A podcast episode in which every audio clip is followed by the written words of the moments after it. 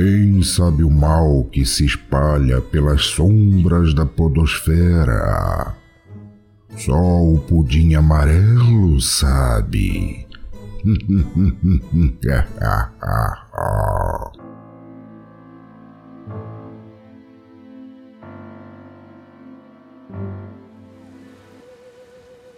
Em algum lugar, algo incrível está esperando para ser descoberto. E nós estaremos lá. Hoje é dia de Pudim Amarelo, um spin-off do Pudimcast apenas para tratar de mistérios e temas sobrenaturais.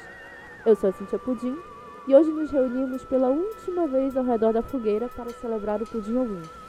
Nesse nosso último encontro, vamos compartilhar histórias para não dormir, que vão te deixar olhando com o canto do olho para aquela sombra que parece estar se mexendo atrás de ti. E eu digo nós, porque eu não vou fazer isso aqui sozinha não. Hoje eu tô com Vinícius Seixas, diretamente de Portugal. Oi, Vini! Olá, Cintia, tudo bem? Tudo ótimo, tirando o fato de que as outras pessoas que deveriam vir simplesmente não vieram ou desapareceram mesmo, né? Mas que bom que tu conseguiste chegar aqui à fogueira. O James, o Arthur e o Brian estão desaparecidos mesmo. Não consegui mais contato com eles. Mas eu acho que deve estar tudo bem, né? Eu espero, pelo menos, que esteja tudo bem com eles. Sei, em algum momento eu acho que a gente vai descobrir, né? Eu acho, não sei. Só espero que eles não apareçam do nada aqui atrás de mim. Pois é, né? Cuidado, hein? Histórias para não dormir hoje. Mas antes da gente entrar no assunto propriamente dito, eu quero explicar uma coisinha aqui para quem tá ouvindo o episódio, né? Esse nosso episódio, assim como os dois anteriores, não estão sendo gravados com cada um de nós seguro em sua própria casa. Hoje à noite nos reunimos numa floresta e acendemos uma fogueira para compartilhar essas histórias com vocês. Então, você, querido ouvinte, Aproxime-se da nossa fogueira e torça para que as suas chamas afugentem a escuridão. Esse vai ser o primeiro episódio que a gente não vai ter pauta, a gente vai só compartilhar histórias, então não tem muita enrolação. E eu já vou trazer aqui uma história que eu pesquei da internet chamada O Velho Raivoso. Quando eu tinha 12 anos, minha mãe me deixou na caminhonete e foi fazer algumas compras rápidas. Enquanto eu estava esperando, um velho veio caminhando em direção à caminhonete, um olhar indescritível para mim, como se eu soubesse demais. Ele parou um metro e meio do carro, olhou para mim por alguns segundos e voltou exatamente por onde veio. Foi bastante traumático e confuso naquela idade. Alguns anos depois, meu pai estava me mostrando vídeos caseiros nossos em Yellowstone, de quando ainda era muito bebê. E eu notei o mesmo cara, o mesmo olhar e as mesmas roupas olhando para nós na câmera e para mim pela TV. Estou assustado só de contar isso. Uh, e aí, Vini, como, como tu farias numa situação dessas? Ah, acho que eu me arreperia tudo e sair correndo. A minha primeira reação é sempre correr até o México. Sabe que eu lembrei esse negócio de ver? Quando eu era, era criança, eu morava num, num, num prédiozinho pequeno, de quatro andares, eu morava no terceiro andar. E tinha um, um, senhor já bem velho que morava no segundo andar. E aí ele eventualmente morreu. Era aquela coisa, prédio antigo, não tinha interfone, nada disso. Ele tocava a campainha, alguém aparecia pela, pela, na varanda e jogava a chave, a gente pegava a chave embaixo. Não tinha nada elétrico, nada, tudo muito velho. E aí um dia, eu devia ter 10 anos, 8 anos de idade, qualquer coisa assim. Eu toquei a campainha, esperando alguém aparecer na varanda para jogar a chave para mim. E aí não é que o velho apareceu no segundo andar, na varanda? Ele foi, debruçou na varanda e ficou olhando para mim. Eu gelei, aí me escondi embaixo do, do da marquise. e aí. aí depois minha mãe jogou a chave, eu peguei, entrei. E ele, ele morava no segundo e eu morava no terceiro, né?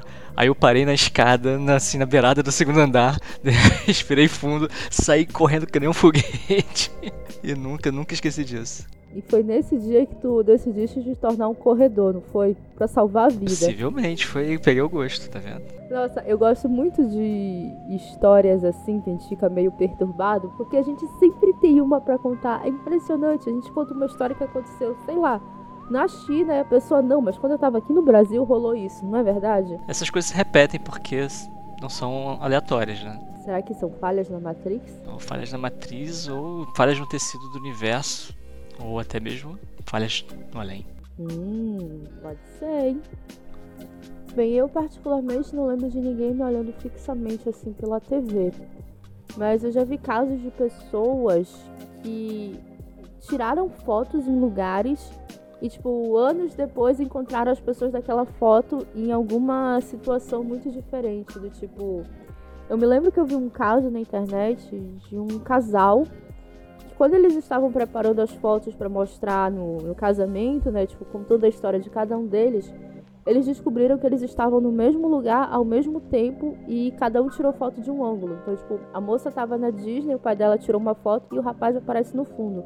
Assim como o pai dele tirou uma foto e ela aparece no fundo. Eu não ia ficar assim tão tranquila com uma coincidência dessas. Eu ia achar muito bizarra. Coisas estranhas é. do nosso universo, tá vendo? São falhas da matriz. Mas a gente tem uma história que eu queria que tu lesses pra nós. Aproveitando que a gente ainda tem sinal de internet aqui nessa floresta, não sei como, mas a gente tem, né? 3G tá, tá funcionando. É, né? Então a gente tem uma história aí. Ligação às 3 da manhã. Eu costumava trabalhar em um prédio que tinha três andares de subsolo, olha os três andares aí, com equipamento de laboratório em que normalmente trabalhava no nível mais baixo e eu tinha a única chave do lugar. Havia um telefone com fio lá e eu trabalhava até tarde algumas noites, mas não nessa noite que aconteceu algo estranho. Eu estava dormindo sozinho no meu apartamento quando minha namorada ligou para o meu celular às três da manhã. Ela estava histérica e perguntava por que eu tinha a tinha assustado. Aparentemente ela recebeu uma ligação daquele telefone no porão apenas um minuto antes com alguém que parecia eu repetindo lentamente o nome dela, até estalar e desaparecer. Meu apartamento ficava a 16 km do trabalho. Achei que ela estava mentindo, mas eu mesmo vi a ligação das 3 da manhã no telefone do porão registrada no celular dela. Isso ainda me assusta pra caralho. Gente. Essas coisas, inclusive, essas histórias que tem registros né, do, do, que aconteceu que são as mais sinistras, né? Porque você, ah, não, não foi, foi. Você tá sonhando, você alucinou. Não, mas aqui, ó. você me ligou. Pois é. é, eu acho tenso também, né? Desde que a telefonia celu a telefonia móvel se desenvolveu, como acontecem essas paradas esquisitas, né? Se bem que na época do telefone fixo também aconteciam umas coisas estranhas com a gente. Mas. É. Eu acho que dava até pra fazer um episódio só do pudim de eventos estranhos envolvendo telefones. É, é um bom tema não é? Mas olha, se isso acontece comigo e alguém lá do porão de um laboratório me liga às três da manhã e não tem ninguém lá, eu vou fazer o quê, né? Eu vou quebrar o celular, eu vou trancar o apartamento e vou sair correndo até o México, porque puta que pariu. Sabe uma coisa que me passou na cabeça agora interessante? Existe, existe toda uma coleção, digamos assim, de, de eventos de, que tem a ver com equipamentos eletrônicos. Né? Você tem é, chiado na TV que aparece imagem, né? Você tem o rádio com, com sons estranhos. Teve até um episódio do Pudim sobre isso telefone, ligações. Eu acho que existe uma, uma certa facilidade do, dos entes do além de fazer, de manipular coisas elétricas ou eletrônicas. Eu já li algumas coisas a respeito disso, de que os espíritos conseguem manipular certas energias.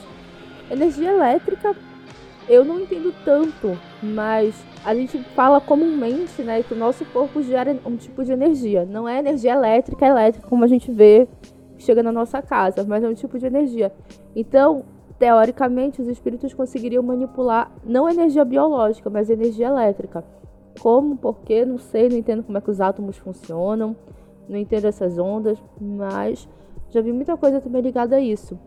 Tu falaste, né, pô, que só, só quem já tá com dor na lombar e no ciático vai lembrar, vai da época que a gente, as TVs simplesmente saíam do ar de madrugada, né, e ficava aquele chiado, e nessa apareceu alguma coisa nossa! Isso me agonia até hoje, porque vira e mexe, teoricamente, as pessoas captavam vozes do além e tudo mais. Um monte de gente que faz isso, né? De que fica capturando vozes do além no chiado da TV. Quer dizer, nem sei se existe ainda chiado de TV. Porque as TVs não saem mais do ar, né? Antigamente elas davam, sei lá, duas horas da manhã, três da manhã, saía do ar e voltava às seis da manhã, cinco da manhã. Agora não tem mais isso, né? Acho que toda TV é 24 horas. É, mas talvez naquela faixa ali que não tá nem num canal nem em outro, sabe? É, não sei como é que funciona hoje, porque mudou tudo para digital, né? Hoje em é. dia, quando não tem sintonia, não, não, não, pega nada. Antigamente pegava ruído. É basicamente ruído elétrico. Eletromagnético, na verdade. O, o, ruído eletromagnético vai ser filtrado. Porque se não tiver sinal, como é digital, ele simplesmente vai filtrar isso, não vai mostrar. Tem esse pessoal deve ter, ficar usando TVs de tubo antigas. Aí coloca ali entre o canal 3 e o 4. Tá, agora, quem nunca se assustou, tá vendo TV, e aí dorme. Enquanto você tá dormindo, a TV sai do ar tá, e, e, começa a fazer esse chiado, e você acorda com o chiado, desesperado. O que que está acontecendo? Não, ainda bem isso nunca aconteceu comigo, porque como a criança cagona que eu era, eu nunca ficava perto da TV na hora que ela já tinha saído do ar, já tava dormindo. Vai que, né? Mas eu tenho algumas lembranças muito vagas da TV sem programação quando eu era criança, né? Mas olha, também existe muito na cultura popular o lance das três da madrugada, né? Dizem que é a hora do diabo, né? Que seria 12 horas após a morte de Cristo. Eu acho que foi até um filme que popularizou essa ideia, né? Não conhecia essa história, não. Não? Olha, deixa eu te contar então. Cristo morreu às três da tarde, né? Eu não sabia disso também, não. Pô, tu não, tiveste aula de religião no colégio, não? Surtudo. Tive, pior que tive. Aí tu esqueceste justamente isso. Tá precisando assistir filme de terror também. Porque dizem que às três da madrugada é hora sinistra, porque seria tipo 12 horas após a morte de Cristo, seria o oposto daquela. Nem é um momento bom, né? Porque morte nunca é um negócio muito legal, mas seria tipo. O oposto da hora da morte de Cristo seria a hora do diabo. Tem uma história meio doida, por isso que rola. E eu acho que foi um filme que popularizou essa ideia. Eu não vou lembrar qual é, então se alguém estiver ouvindo aqui souber qual é o filme, talvez se eu estiver falando merda, é só me corrigir aqui depois, por favor. Manda um comentário. Mas está no imaginário popular a ideia das três da madrugada. Tanto é que a próxima história que eu vou contar envolve essa hora também, às três da madrugada. Mas ela foi enviada por uma ouvinte, né? Uma ouvinta do Pudim, a Tata. Que eu espero que ela não fique chateada comigo por estar falando o nome dela eu até perguntei se poderia falar, mas eu vim gravar antes dela responder, então é isso. a Tata nos enviou essa história que tem a ver com ligações das três da manhã também. Eu era pequena e dormia com a minha mãe. Certa noite, minha mãe acordou de madrugada por volta das três horas, muito incomodada. Ela não me acordou, mas foi na cozinha, fumou um cigarro, tomou um copo d'água e voltou a deitar. Pegou no sono e logo em seguida acordou de novo. Nessa hora, ela acabou me acordando porque estava muito agoniada. Ela contou que no sonho sentia que alguém estava caindo, chamando por socorro, e que as mãos dessa pessoa tentavam puxá-la pelas costas. As duas vezes que acordou foi com o mesmo pesadelo. Só que, quando deu quase 4 horas da manhã, a minha tia de Belo Horizonte ligou para casa para avisar que o irmão delas tinha falecido. Para minha mãe, esse sonho foi o irmão dela pedindo socorro. Quando isso aconteceu, ele estava sozinho internado no hospital e eles sempre foram muito grudados, então fazia sentido que ele pedisse ajuda para ela. Enfim, minha mãe, até antes de falecer, se sentia muito culpada porque não pôde ajudar meu tio nesse momento. É, mas ela não poderia ajudar, né? Mas eu entendo, eu entendo o sentimento de culpa. Nossa, essa história me deixou toda arrepiada, caramba. Esses relatos também são relatos super recorrentes, né? De, de sonhos e que tem alguma coisa a ver com a realidade. Eu nunca tive sonhos premonitórios, mas é bem comum isso. Eu não diria sonhos premonitórios, mas de vez em quando eu tenho sonhos meio esquisitos que me deixam com uma sensação, sabe? Do tipo, hum, que será que meu cérebro tá querendo me falar? Por que, que ele não fala de uma forma mais direta, porra? Inclusive, eu já contei várias vezes, né, do, dos sonhos que eu tenho com prédios. Eu acho que eu não contei a atualização dos meus sonhos. Lembra? Chegaste a ouvir essa história, Vini? Acho que não. Pra quem também ainda não ouviu, vou contar. Pra quem já ouviu, vou contar de novo. Eu passei muitos anos, muitos anos, desde a minha adolescência, sonhando com lugares muito altos, muito grandes. Tipo assim, como se fosse um shopping center ou uma universidade, algum lugar muito grande. E eu sempre estava atrás de alguma coisa ou de alguém. Não sei, eu sempre estou procurando algo. E aí, nos sonhos eu preciso ir subindo. Aí eu subo por escada, por plataforma, tudo mais. Só que nos meus sonhos eu sempre tenho muito medo de altura, que é uma coisa que não acontece comigo normalmente. E eu sempre passo por plataformas de vidro, então eu sempre tenho medo de cair, eu sempre fico olhando para baixo. E conforme eu fui crescendo, tipo, eu comecei a ter esses sonhos no fim da minha adolescência, e eu tive até meus 30 anos mais ou menos. Conforme eu fui crescendo, as pessoas foram sumindo dos meus sonhos. Tipo, No começo tinha muita gente, eu conseguia falar com as pessoas e perguntar onde estava essa determinada coisa. Quando eu acordo, eu não consigo lembrar o que é, mas eu sei que eu tô procurando alguma coisa ou alguém. Mas nos meus últimos sonhos não tinha ninguém. Eu tava nesses prédios enormes, sozinha. E sempre passando por plataformas transparentes, subindo umas escadas e tudo mais. E aí, eu parei de ter esses sonhos tem 5 anos, mais ou menos. E aí, um dia desses, eu tava no shopping, né? E eu entrei numa Tok Stock. E Line é muito parecido com o lugar do meu sonho, só que em escala menor. Tem uma plataforma, ela não é, o chão dela é de cimento, não é vidro, mas ela tem vidro na lateral e de lá tu consegue ver umas escadas rolantes. Só que na, na vida real tem coisas para vender, tem pessoas circulando. Mas nossa, que sensação esquisita de estar tá lá. Não é igual ao meu sonho, mas é, é como se meu cérebro já tivesse visto aquele lugar em algum momento e vou cagar tudo e vou colocar na tua cabeça de madrugada, sabe? Só que assim, é estranho porque até a época que eu parei de ter esses sonhos, eu nunca tinha entrado numa Tok Stock, porque eu não tinha Tok Stock aqui em Belém. Abril tem, sei lá, 5 anos talvez. Mas eu nunca tinha ligado esse lugar aos meus sonhos até pouquíssimo tempo atrás, quando eu fui lá. Embora eu já tivesse ido lá outras vezes, foi só nessa minha última visita que eu fiquei, assim, com essa sensação de caralho. Percebeu, caralho. né? É, mas tu sabes, tem uma outra coisa. Tem um shopping aqui em Belém que também é mais recente, né? Ele já abriu já. Não, não depois dos meus sonhos terem parado, mas nos últimos anos. Que ele dá essa sensação que eu tenho de lugares muito grandes, muito altos, com coisas transparentes e tudo mais.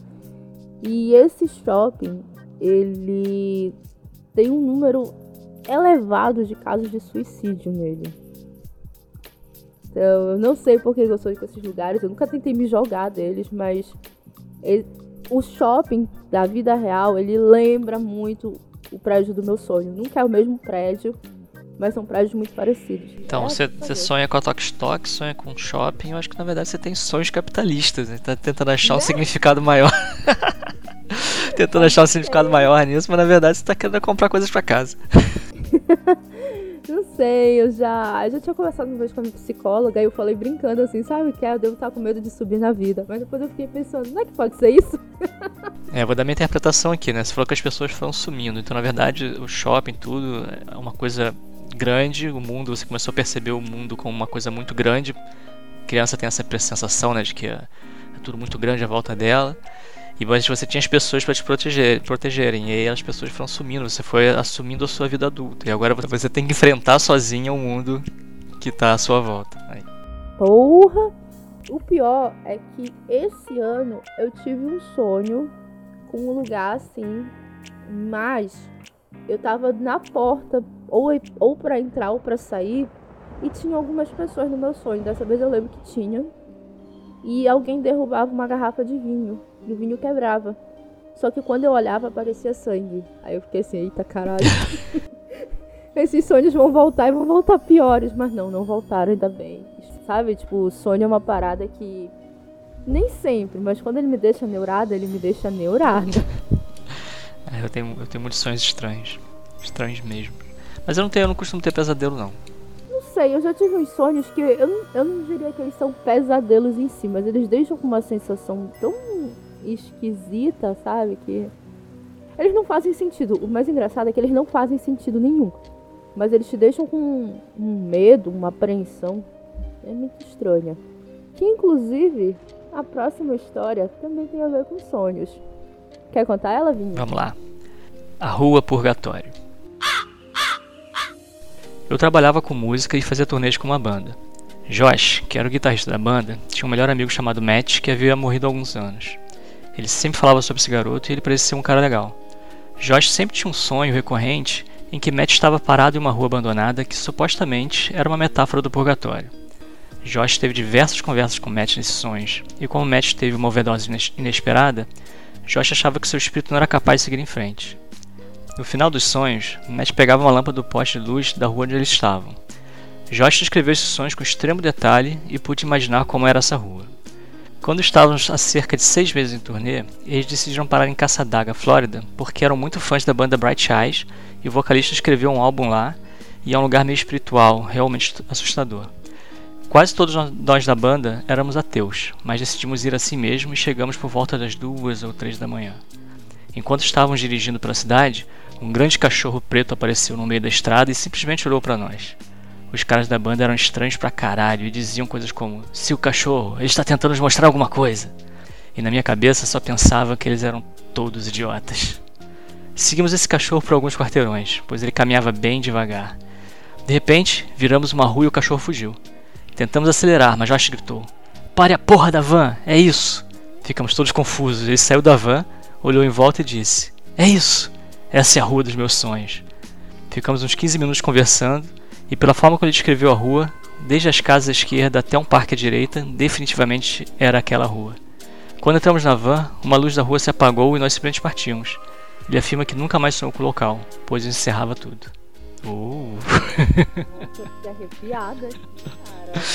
Esse é um déjà vu sinistro. Quando a gente encontra um lugar com o qual a gente ficou sonhando e a gente nunca esteve no lugar, é muito bizarro. Principalmente se um cachorro preto aparece do nada e tu começas a seguir ele. Aí já é loucura da cabeça da pessoa. Nada, esse cachorro tava possuído do espírito do avô dele que, que guiou ele até o, até o local. É, mas a luz apagando é sinistraça. Primeiro que qualquer luz apagando na rua pra mim já é sinistro. Eu já acho que é o capiroto vindo atrás de mim, né? Quando, enquanto tu estavas lendo, eu dei uma pesquisada rápida e eu vi que existe até um filme sobre essa cidade. Caçadaga, o mal vive aqui. Não sei se é bom, não sei se é ruim, eu nunca ouvi falar desse filme, eu nunca ouvi falar de nenhum desses atores, então deve ser esquisito. Mas me parece que essa cidade, ela é meio que famosa por coisas estranhas. Tem até um vídeo no YouTube que eu não vou recomendar agora porque eu não sei se é bom. A história real de Caçadaga, a cidade mais assustadora da Flórida Central. Eita porra. Eu vou ter que ver esse filme, claro. é, no próximo episódio a gente vem falar se é bom ou se é ruim, mas cai a dica, hein? Não vá para a caçadaga e se for, não siga um cachorro preto. E se seguir, é isso, cuidado, pode, pode chegar no purgatório. Pô, mas vou te dizer, eu adoro histórias assim que as pessoas começam a seguir um caminho aleatório e vão parar em lugares esquisitos. Principalmente quando elas não conhecem a cidade. Nossa, eu acho o máximo, porque eu acho que a pessoa tem que ter muito culhão para fazer isso.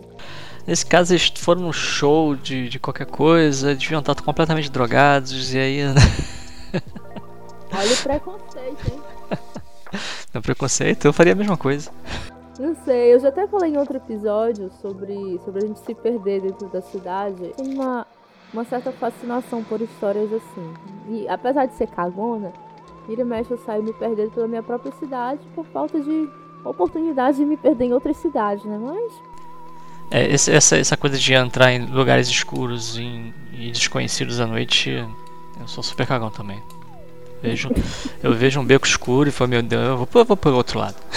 Vou dar uma volta três vezes maior, mas vou pro lugar que tem luz. E nem é medo de fantasma, não. É medo de assalto, sequestro. Não, é medo de fantasma é, mesmo. Né? Aqui eu não tenho medo de assalto, eu tenho medo de fantasma. Uh. Não, eu, te, eu tenho medo de assalto. Falar nisso, né? Pra quem nunca assistiu, eu vou publicar nesse post um vídeo do que o Vini mandou, que eu acabei usando como como posso dizer, como vinheta visual do pudim os lugares por onde o Vini vai correr à noite. Ele não tem medo de assalto, ele tem medo de fantasma. Meu Deus do céu. É, eu invento de correr em lugares escuros ouvindo ouvindo pudim amarelo e aí fico absurdamente assustado. Mas ó, também com o nível de histórias que a gente tem aqui, eu também ficaria assustada correndo em lugares escuros, ou até mesmo lugares claros, ou simplesmente só ouvindo. Como eu tô aqui gravando, eu tô tranquila, mas se eu fosse só ouvir. Porque, por exemplo, eu tenho uma história para contar aqui.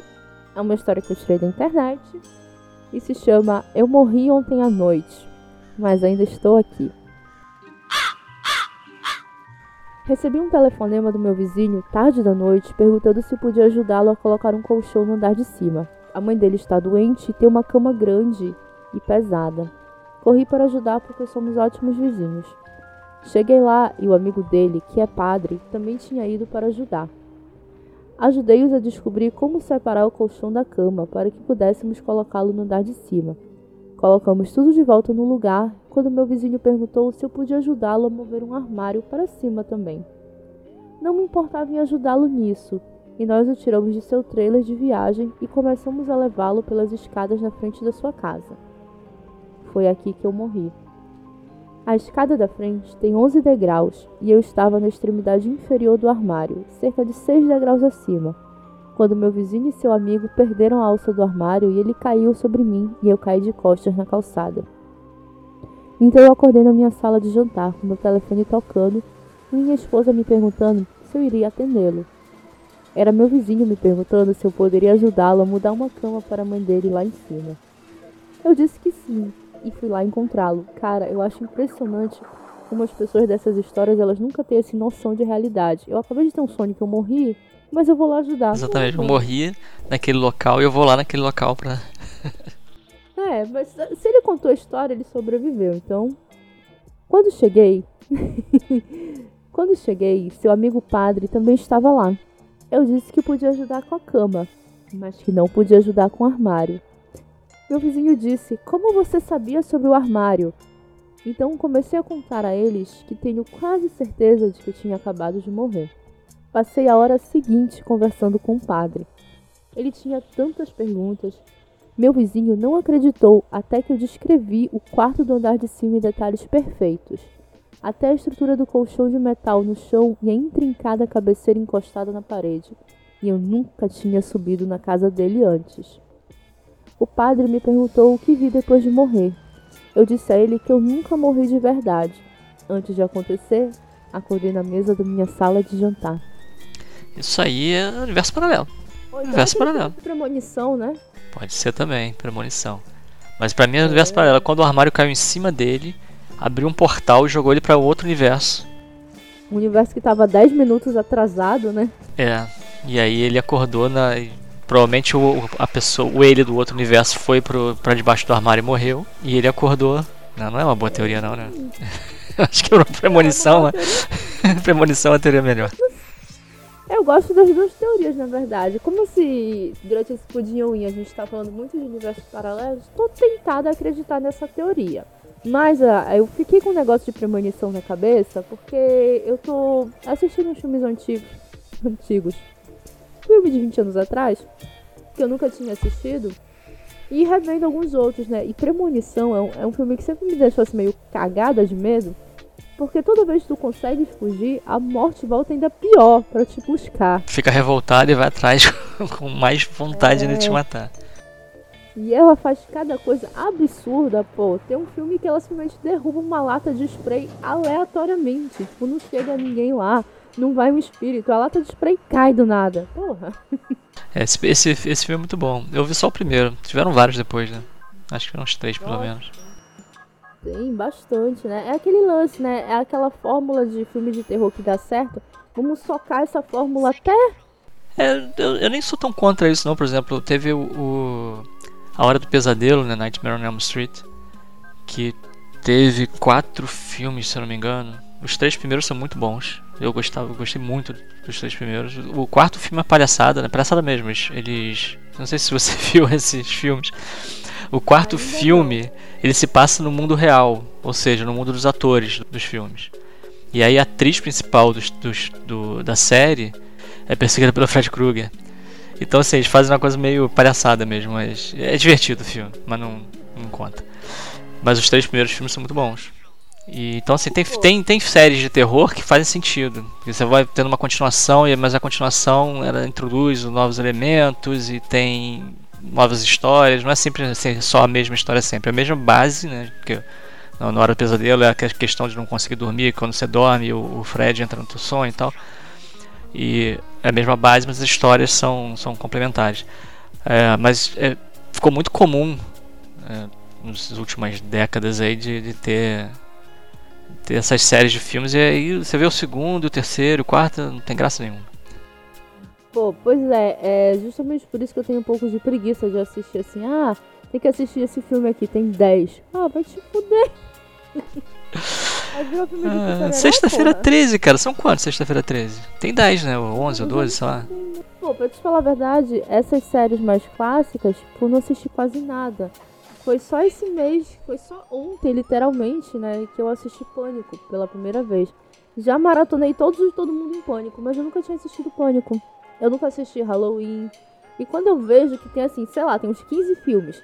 Aí tu tens diversas formas de assistir por ordem cronológica, por ordem de acontecimento, ignorando cinco filmes e assistindo o sexto. Ah, mano, não dá não. É, não, aí perde a graça Porra. também. É, aí já é galhofa, né, pô? Tá pior que prova do Enem. Esses filmes todos, as primeiras primeiras versões deles são sempre boas. Pra quem gosta de filmes de terror, eu adoro. Halloween, Sexta-feira 13, todos eles são bons. Mas é isso, vocês vão. Depois exageram, né? Por exemplo, se fossem histórias rápidas, como a nossa próxima história, era mais tranquilo. Quer contar essa, Vini? Vamos lá. E essa é bem curtinha mesmo. Aranhas mortas. Certa vez, eu estava sozinho na casa da minha família, pois todos estavam de férias e só eu tinha chaves. Eu estava fazendo geleia e quando fui colocar nos potes, não encontrei metade das tampas. Deixei os potes sem tampa na dispensa e fui dormir. Acordei de manhã e todos os potes sem tampa agora estavam com as suas tampas parafusadas e bem apertadas. Mas dentro de cada pote havia uma aranha morta. Eita caralho! Isso aqui, cara, está me cheirando. Não sei. Isso tá me cheirando a sair correndo até o México, como sempre. Será que tem alguma Nossa. alguma mandinga pra que tem que botar areia no pote alguém aproveitou lá, olhou, que eles ficou esperando ela guardar os potes.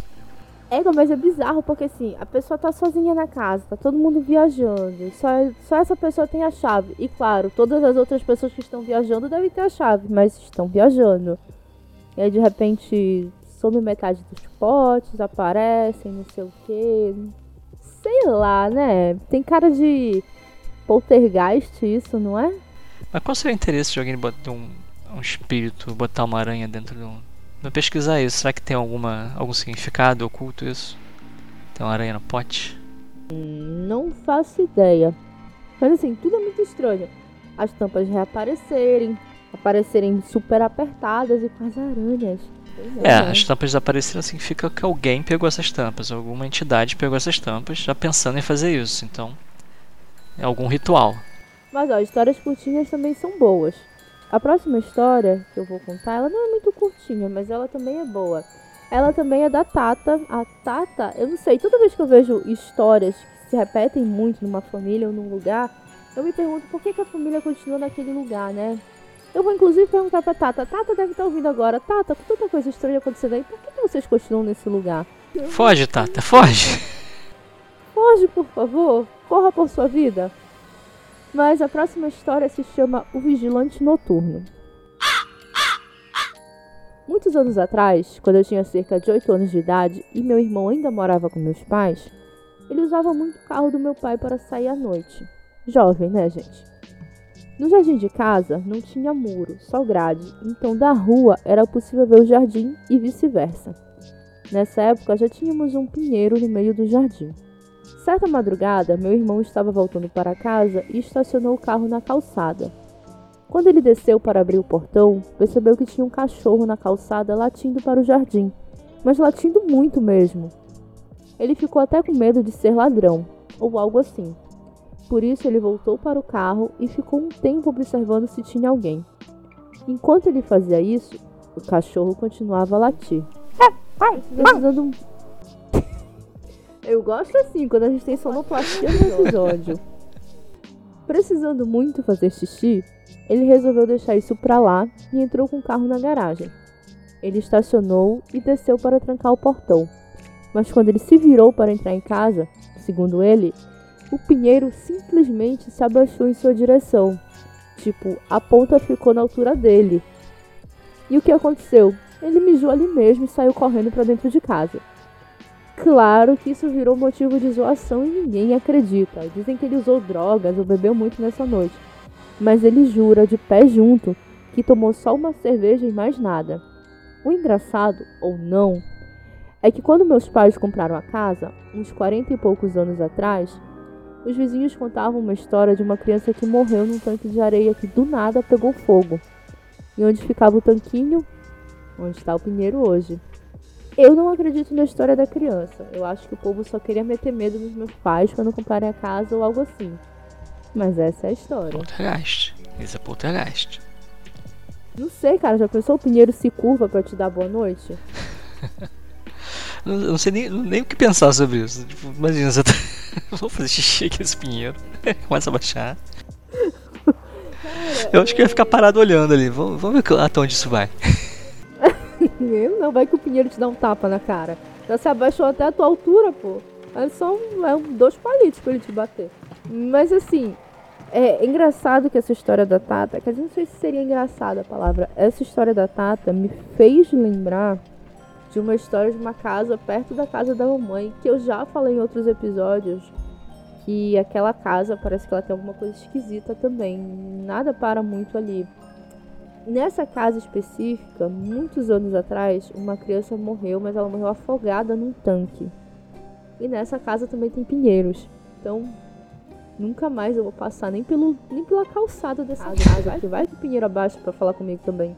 Mas eu seriamente acredito em. em obviamente não dá pra saber o que, que é, mas essas, essas histórias de que alguém morreu numa casa ou uma criança morreu não sei onde, principalmente se for uma morte violenta existam coisas que ficam assombrando a casa. Pode não ser espírito, nada disso, mas existe alguma, alguma força aí, alguma coisa que acontece que fica no, no local. É impressionante. Sim, né? Fica aquela energia residual. É, eu falei como uma investigadora do paranormal agora. Isso não existe. Voltando no tempo, nosso primeiro episódio do Dia Amarelo, pra quem nunca ouviu, é sobre o Padre Quevedo.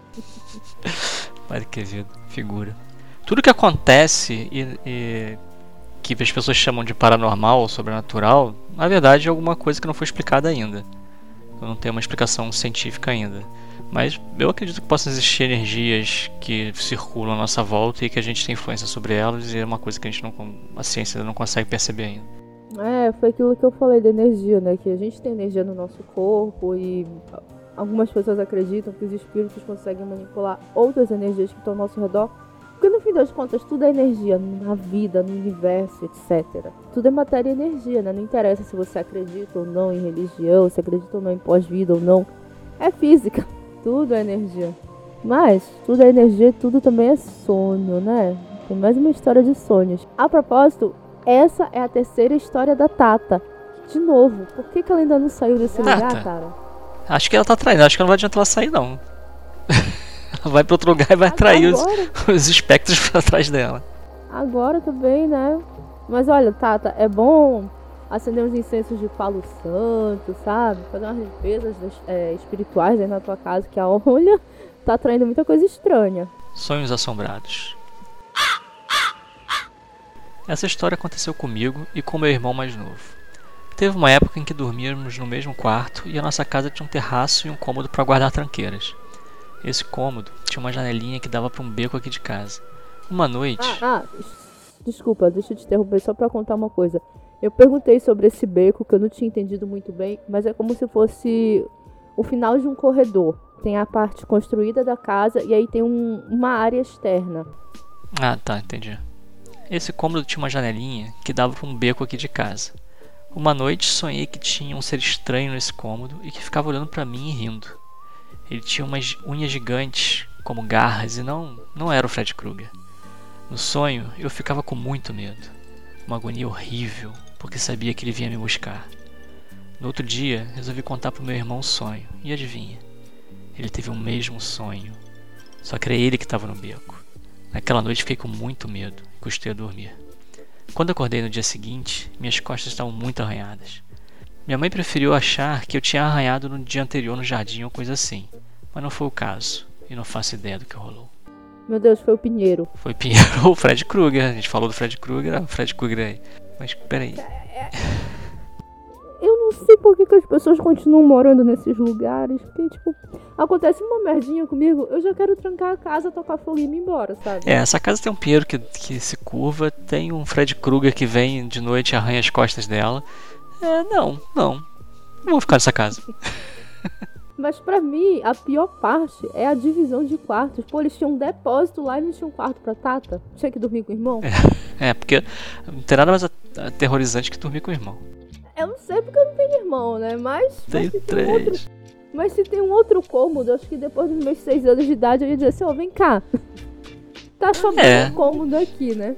Eu não sei, eu acho que ela pode. Olha só, ela tava. Ela dormiu com medo e ela ficou se mexendo na cama, teve, deve ter tido algum sonambulismo e se arranhou toda.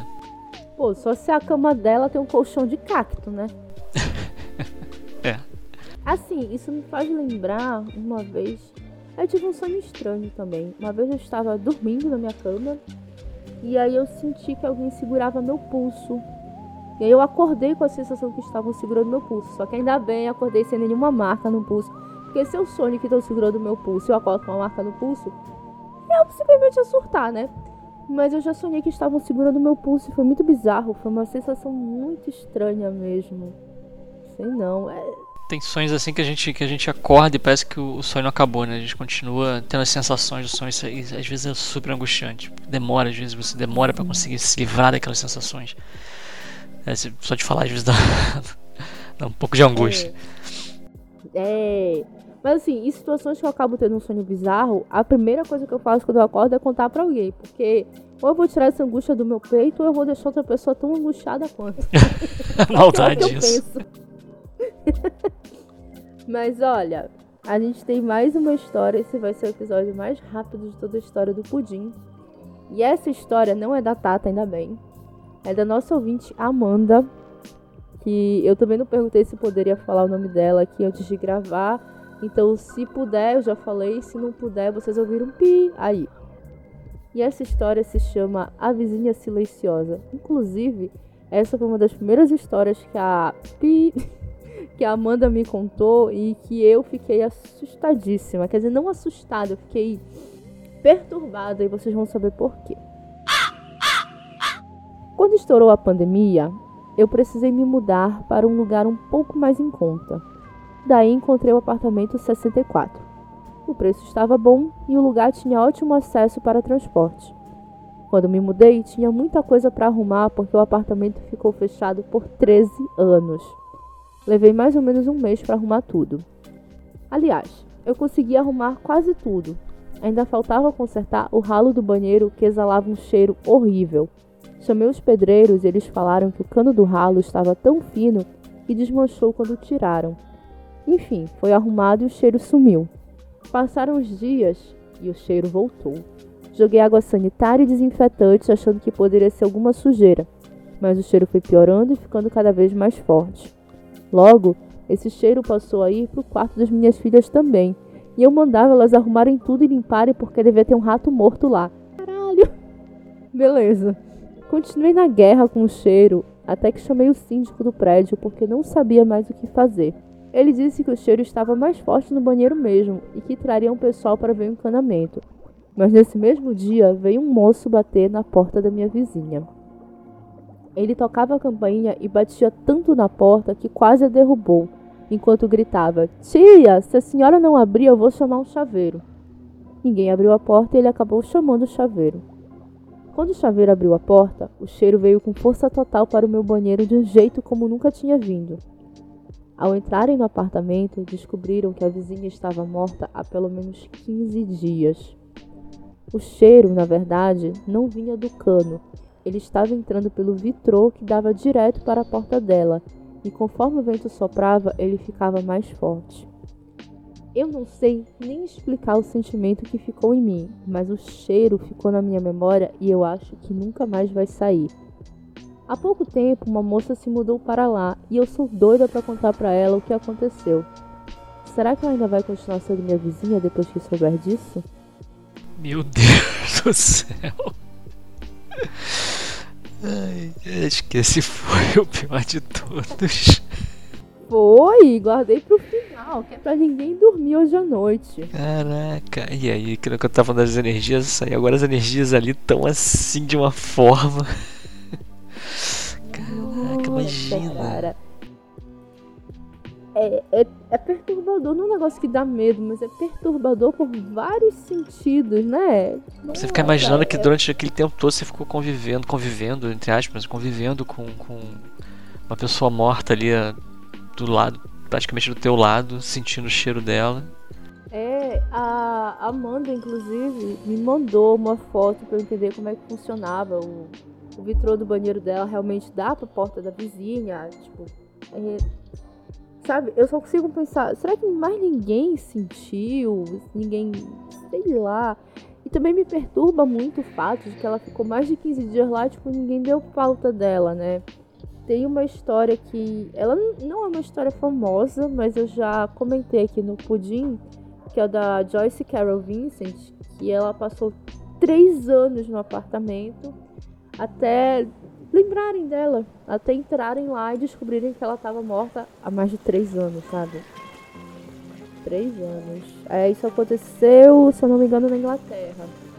E aí gerou um filme chamado Dreams of Life e gerou também um álbum de música inspirado na história dela chamado Hand Cannot Erase do Steven Wilson. É perturbador, porque a gente vê que esse tipo de coisa acontece, né? Quando eu fiquei. Acontece, né? Quando eu fiquei sabendo da história, eu fiquei perturbada. Mas assim, é um negócio que aconteceu lá na Inglaterra, né? Longe daqui e tal. Mas quando a Amanda me contou isso, eu fiquei, bicho, meu Deus do céu. Aconteceu com o pai do amigo meu. O, o? É, o pai dele morava sozinho e morreu. E aí ele não, não falava com o pai todo dia, né? Depois de alguns dias ele tentou falar com o pai não conseguiu. Tudo bem. Tentou depois de mais tempo. Foi tipo uma semana sem conseguir falar com o pai. E ele foi lá no apartamento do pai pra tentar ver o que tava. Tiveram que arrombar a porta. O pai dele já tava morto lá mais de uma semana.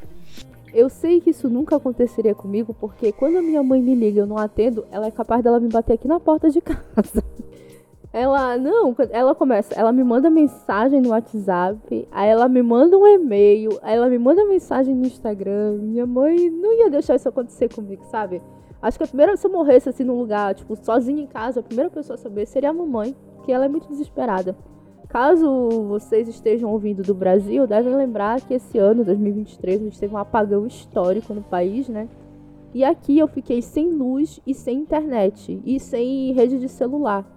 Então a minha mãe tentou me ligar, tentou mandar e-mail e tudo mais. Quando eu finalmente consegui falar com ela, ela já falou assim: Eu já tava saindo, aí, saindo de casa pra ir te ver. Mãe, calma, não sai, pelo amor de Deus. Não tem luz na rua, não tem sinal funcionando, mulher. Fica aí, tô bem. Lega, foi, foi horrível. Mas é, minha mãe não ia deixar isso acontecer comigo. Todo o resto do planeta talvez deixasse, mas a minha mãe não ia deixar. Mas é, isso é uma coisa que a probabilidade vai aumentando com a idade, né? Porque você quando é novo, você tem muitos amigos, né? Amigos de uma forma estendida, né? Porque conhecidos e tal, e as pessoas acabam sempre tem alguém tentando entrar em contato contigo. E você vai ficando mais velho, naturalmente você vai perdendo contato com alguns amigos e tal, vai seu, seu círculo de amizade sempre reduz. E, de, e de, dependendo da idade, seu círculo de amizade vai reduzindo até porque as pessoas vão morrendo também, né? E aí chega num ponto que você está numa certa idade, você tem pouquíssimas pessoas que estão entrando em contato com você recorrentemente. E é a chance de acontecer você simplesmente morrer e demorar muito tempo alguém perceber que você morreu. Isso acontece com bastante frequência, né? É uma coisa muito triste, inclusive. É. Já, já vi alguns casos, mas tipo, esse que eu contei agora, né? Tipo, me pegou muito, porque, tipo, a vizinha de uma amiga minha, sabe? Eu particularmente não conheço meus vizinhos. Quer dizer, tem alguns que eu queria nem conhecer. É, não, tem uns que eu conheço, tem uns que eu não conheço, tem uns que eu não queria conhecer. Mas, tipo, posso dizer que se acontecer alguma coisa com algum deles dentro de casa, eu não vou saber. A não ser que eles façam muito barulho, eu não vou saber, né? Mas eu moro em casa, né? Morando em apartamento, não sei, tipo. Tu tá vendo a pessoa aqui, a pessoa tá morando literalmente do teu lado, quase na sala da tua casa, né? Ela some assim. Hum, eu achei assustador. Eu estou perturbada. Eu vou terminar esse episódio perturbada. Quando eu jogar água aqui para apagar essa fogueira, que a gente só vai acender de novo ano que vem, eu não estarei perturbada com isso. Obrigada, Amanda. Vai me dar pesadelos, hein? Mas, ó, com essa história, a gente cumpre a nossa pauta e a gente encerra o Pudim ou In 2023. Ah, eu sei. É... eu sei, ele demorou a sair. Eu me enrolei todo. Mas a fogueira já tá apagando, então. É. Então a gente realmente precisa ir. Antes da gente ir, tem aqueles recadinhos finais. Vini já sabe, manda aí teu recado, onde as pessoas podem te encontrar. Quem quiser falar comigo, mandar um olá, me encontra no chat do Pudim, lá no Telegram. Estou sempre por lá. Só, é a única forma de te encontrar, né? Porque eu sou um cara alheio às redes sociais. ah, tá vendo? Chega uma idade que os amigos vão sumindo, né? Olha aí. Atualmente, eu, minhas redes sociais são read only. Eu entro em alguma outra, dou uma olhada rápida de 10 minutos e pronto, acabou. Olha o voyeurista, rapaz. Quase nem isso. Twitter, eu ainda tenho lá a conta, mas não uso mais, já não entro há muito tempo. E Instagram. Não nada não. Também não tá perdendo é, nada. Twitter não, virou um. Nossa, um chorume aquilo lá. Eu acho que mudaram pra X pra virar chorume. É o Twitter. É. pra quem quiser saber do pudim, é só entrar em pudimcast.com.br, o site oficial. E para quem quiser acompanhar pelo Telegram, é t.me barra pudimcast. Para quem por acaso quiser conversar comigo, com o Vini ou com qualquer outra das pessoas que tenha entrado nessa loucura, que é o grupo do Pudim no Telegram, é o Pudim Chat. Então é t.me barra. Lembrando que o Pudim tem um financiamento coletivo no Apoia-se, que é apoia.se barra que é para manter esse negócio funcionando aqui e os episódios saindo no dia que eles precisam sair. Para quem por acaso, por algum motivo que eu não consigo imaginar qual, quiser falar comigo, é só me chamar lá no Twitter, Cintia Pudim, ou no Instagram, Cintia Pudim, ou também me encontrar lá no Telegram, no canal do Pudim, que é o Pudim Chat. Mini, muito obrigado por ter vindo aqui nesse nesse último episódio e no anterior, né? Acho que tu conseguiste pular aí a maldição dos pudins, que as pessoas estão sumindo, não sei o que tá acontecendo. Foram todos capturados e eu consegui sobreviver. Será? Brian, James e Arthur desapareceram depois da nossa última do nosso último encontro aqui, mas eu tô acreditando que eles estão bem. Espero, né? E o Pudim Oin vai ficando por aqui, ele volta em 2024, mas o Pudim não. O Pudim vai continuar firme e forte enquanto eu aguentar para vocês me darem aquela forcinha, apoia.se barra pudimcast. Durmam bem se vocês conseguirem, se não conseguirem, não posso fazer nada. Beijo, Vini, beijo, ouvinte, até o próximo episódio. Beijo, beijo, tchau, tchau. Vamos dar um beijo pra quem? Pra minha mãe, pro pai e pra você.